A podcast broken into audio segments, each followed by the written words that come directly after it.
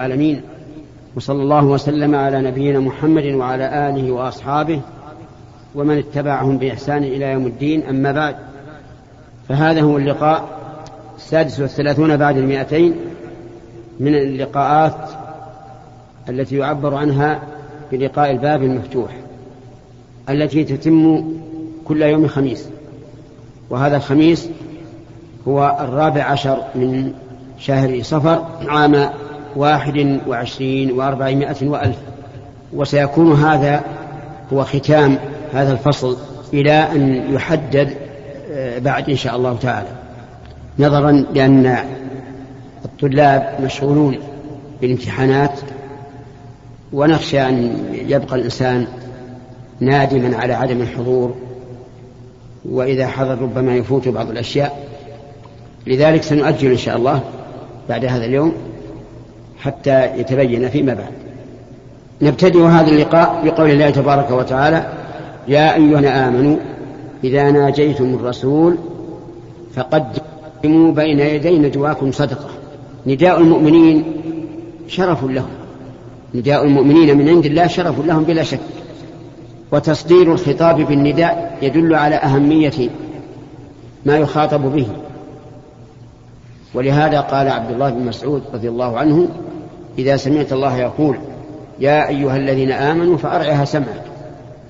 فإما خير تؤمر به وإما شر تنهى عنه. يقول عز وجل يا أيها الذين آمنوا إذا ناجيتم الرسول فقدموا بين يدي نجواكم صدقة. ناجيتم أي أردتم مناجاة الرسول والمناجاة هي الكلام السر مع نعم بين المتناجين والرسول هو محمد صلى الله عليه وعلى آله وسلم. وكان الصحابة رضي الله عنهم لمحبتهم للاجتماع برسول الله صلى الله عليه وعلى آله وسلم والتحدث إليه سرا كانوا يكثرون على الرسول صلى الله عليه وعلى آله وسلم ويكثرون التردد عليه. ولا يخفى ما في هذا من الإزعاج. ولا يخفى ما في هذا من الإزعاج. ولهذا قال الله تبارك وتعالى في الذين يأتون إلى رسول الله صلى الله عليه وسلم ضيوفا أمرهم أنهم إذا انتهوا لا لا يبقون لأن ذلك يؤذي النبي فيستحي منه. كذلك هذه المناجاة إذا كثرت لا شك أنها تؤذي النبي صلى الله عليه وعلى آله وسلم. فأراد الله تعالى أن يمتحنهم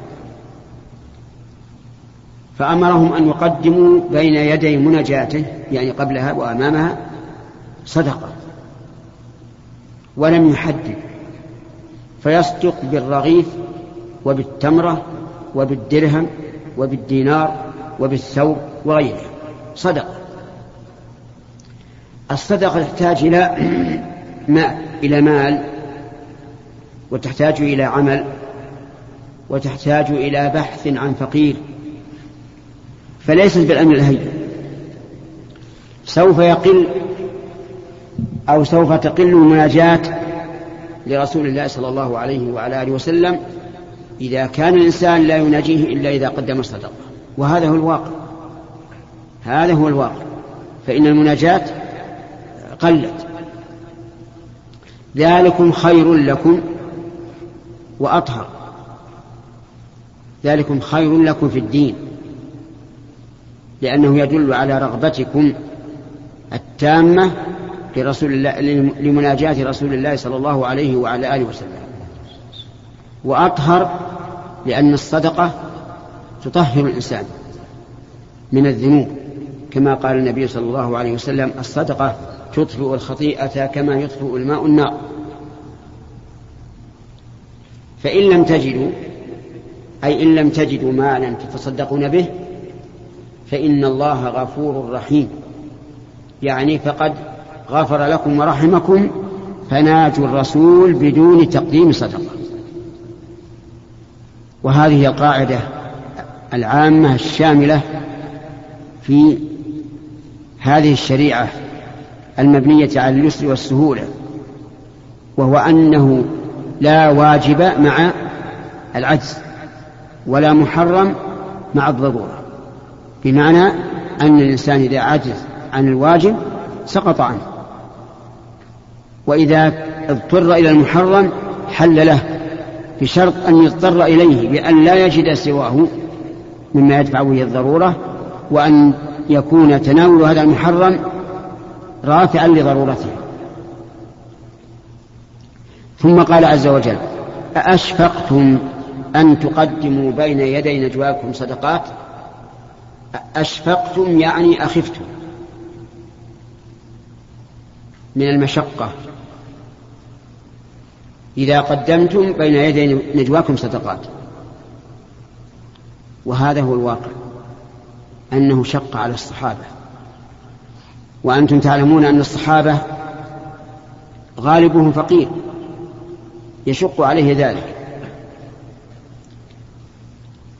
فقال الله عز وجل أأشفقتم أن تقدموا بين يدي نجواكم صدقات؟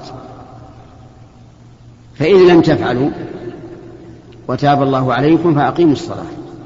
المعنى فقد أسقطنا عنكم الوجوب فإذ لم تفعلوا وتاب الله عليكم بإسقاط هذا الواجب فأقيموا الصلاة.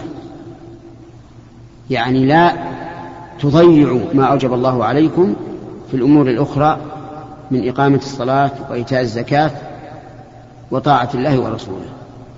فأقيموا الصلاة وآتوا الزكاة وأطيعوا الله ورسوله والله خبير بما تعملون. أي عليم بكل ما نعمل من خير وشر وسيلاقي وسنلاقيه إن شاء الله تعالى فيحكم بيننا بما تقتضيه حكمته ورحمته. في هذه الآية كما رأيتم فيها نسخ. ما هو الناسخ وما هو المنسوخ؟ الناسخ الآية هذه الأخيرة والمنسوخ الآية التي قبلها. فقد أوجب الله الصدقة ثم أسقطها. وهذا نسخ من الوجوب إلى الجواز. والله تبارك وتعالى ينسخ ما شاء. كما قال ما ننسخ من آية أو ننسها نأتي بخير منها أو مثلها. من الأشياء المنسوخة استقبال القبلة. كان النبي صلى الله عليه وعلى آله وسلم أول ما قدم المدينة يستقبل بيت المقدس. ثم نسخ ذلك إلى وجوب استقبال الكعبة. أول بيت وضع للناس. ومن المنسوخ أنه أول ما وجب الصيام. كان الإنسان مخيرا بين أن يصوم أو يفطر. يعني يقال للإنسان إن شئت فصوم وإن شئت أطعم عن كل يوم مسكينا. ثم نسخ ذلك إلى وجوب الصيام عينا. مما نسخ أيضا أن الواجب على المسلمين في الجهاد في سبيل الله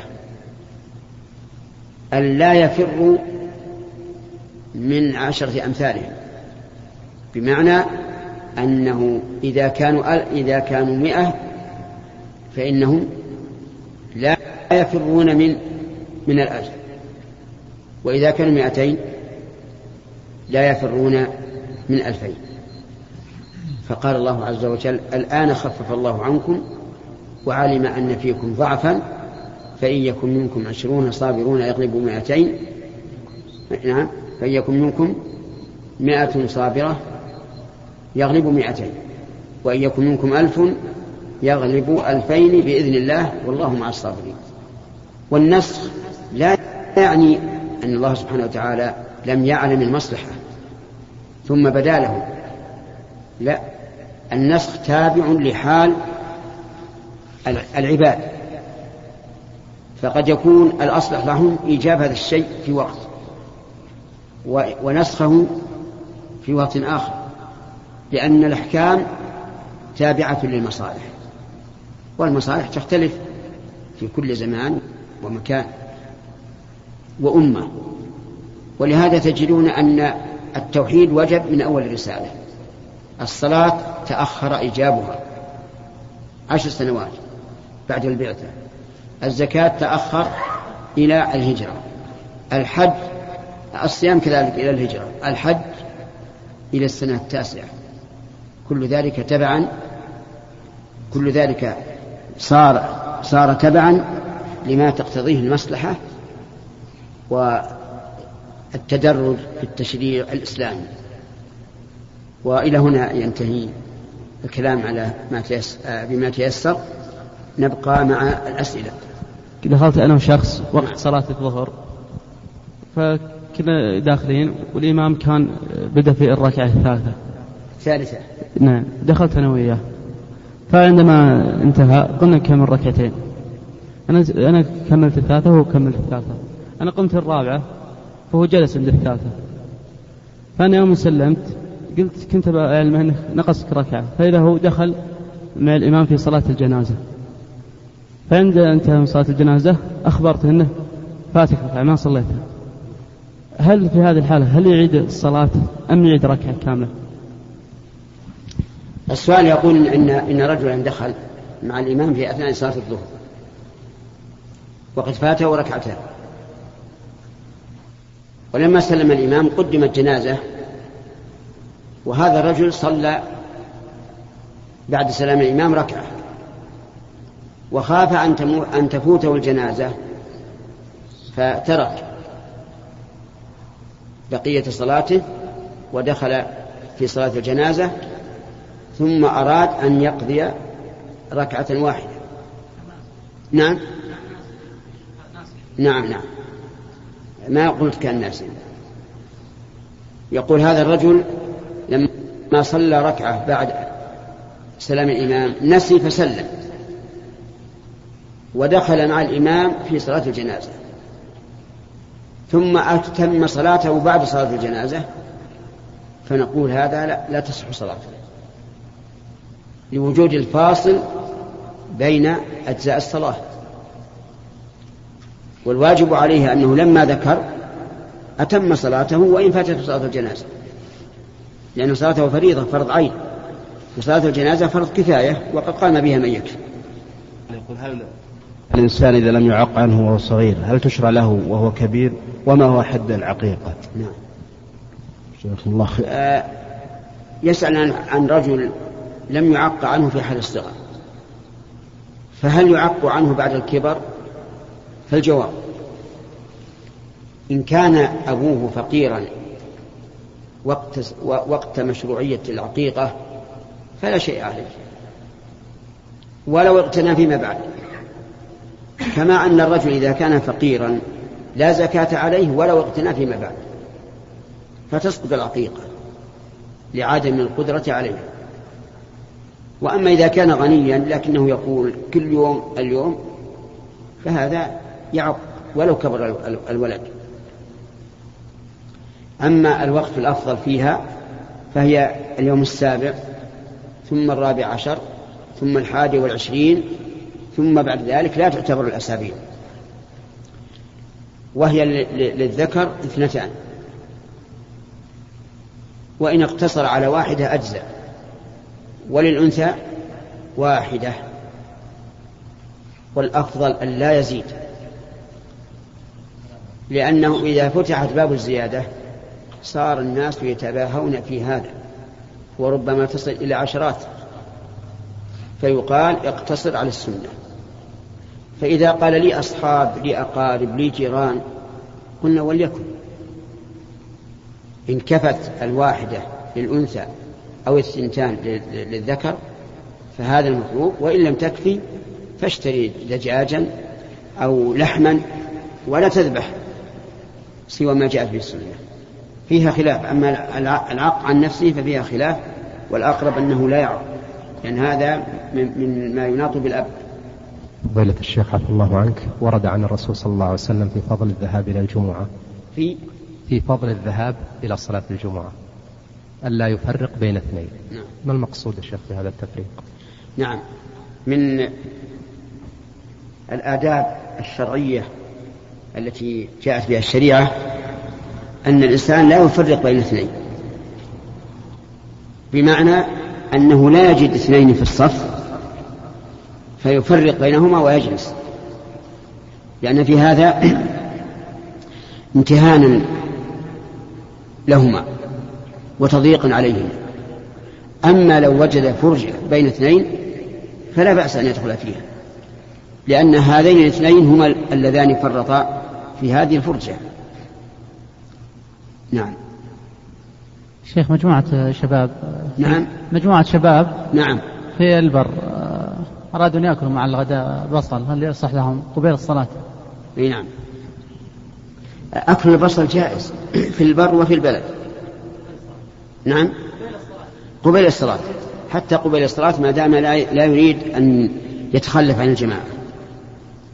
لأن النبي صلى الله عليه وعلى آله وسلم قال إنه حلال وليس بي أن أحرم ما أحل الله ولم يقل إلا عند الصلاة كما قال الله عز وجل قبل أن تحرم الخمر قال لا تقربوا الصلاة وأنتم سكارى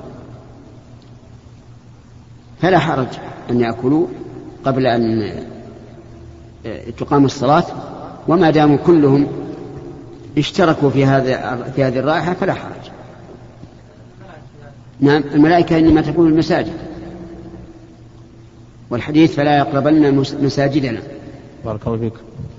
جيت ليلا الساعة ثمانية ونصف قبل أذان العشاء على سيارة نعم.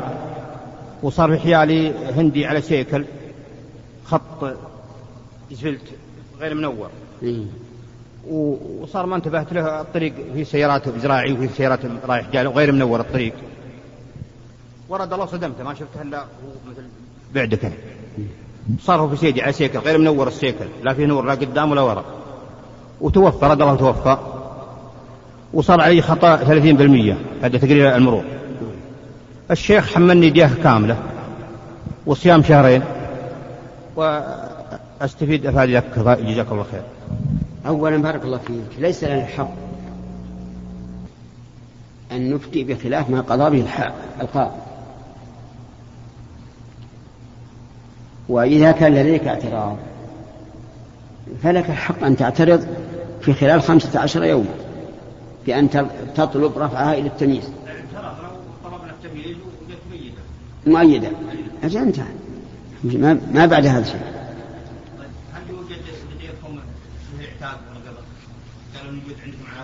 لا والله يا خشب ما يوجد. لا عندي ولا عند غيري. وقد قال لنا بعض الناس إن هؤلاء الذين يدعون أنهم سبوا نساء في الحرب بعضهم ما كله كذبة يأتي بابنه أو بنته ويقول هذا عبدي اشترك. فيشتري بعشرة آلاف ويقول أعتقه فيعتقه. يأخذ عشرة آلاف وولده عنده. ما في ما, ما في عبد ولا شيء. لا هو ما هو بالأفضل الواجب قبل الصيام. ما هو الأفضل. لكن أين أين الرقبة المؤكدة؟ لا بدن أنا أنا أعرف ناس كانوا بالأول يعني يفعلون هذا الشيء. ثم تبين لهم أن المسألة فيها لعب. وتركوه. لكن الحمد لله في قد يكون مثلا الأيام هذه فيها مشقة عليك.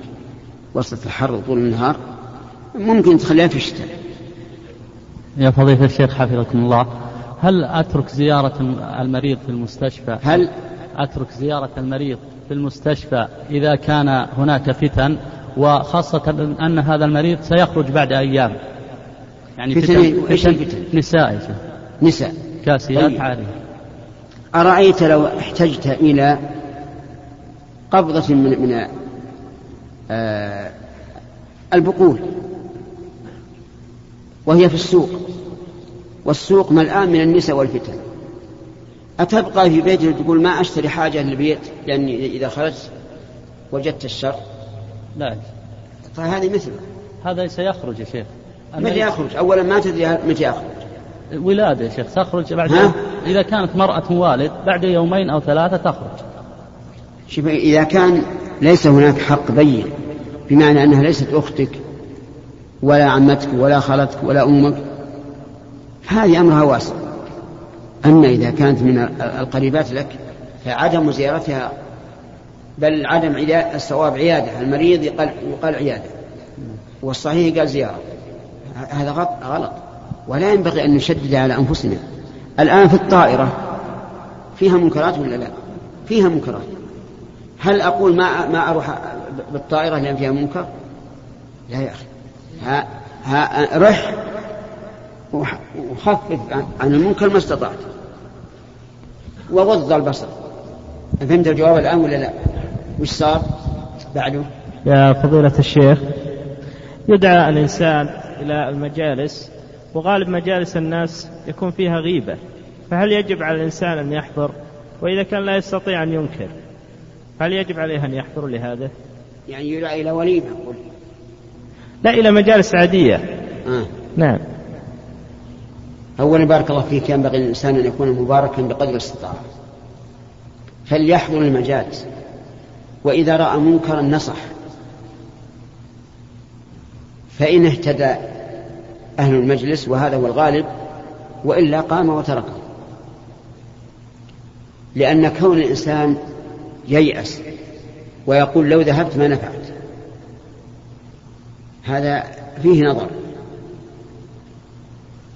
بل الذي أرى أن يذهب ثم إذا رأى المنكر أنكره. وإذا لم ينتهي الحاضرون قام وترك. هذا هو الصواب. يمكنك الآن أن تقلب الشريط.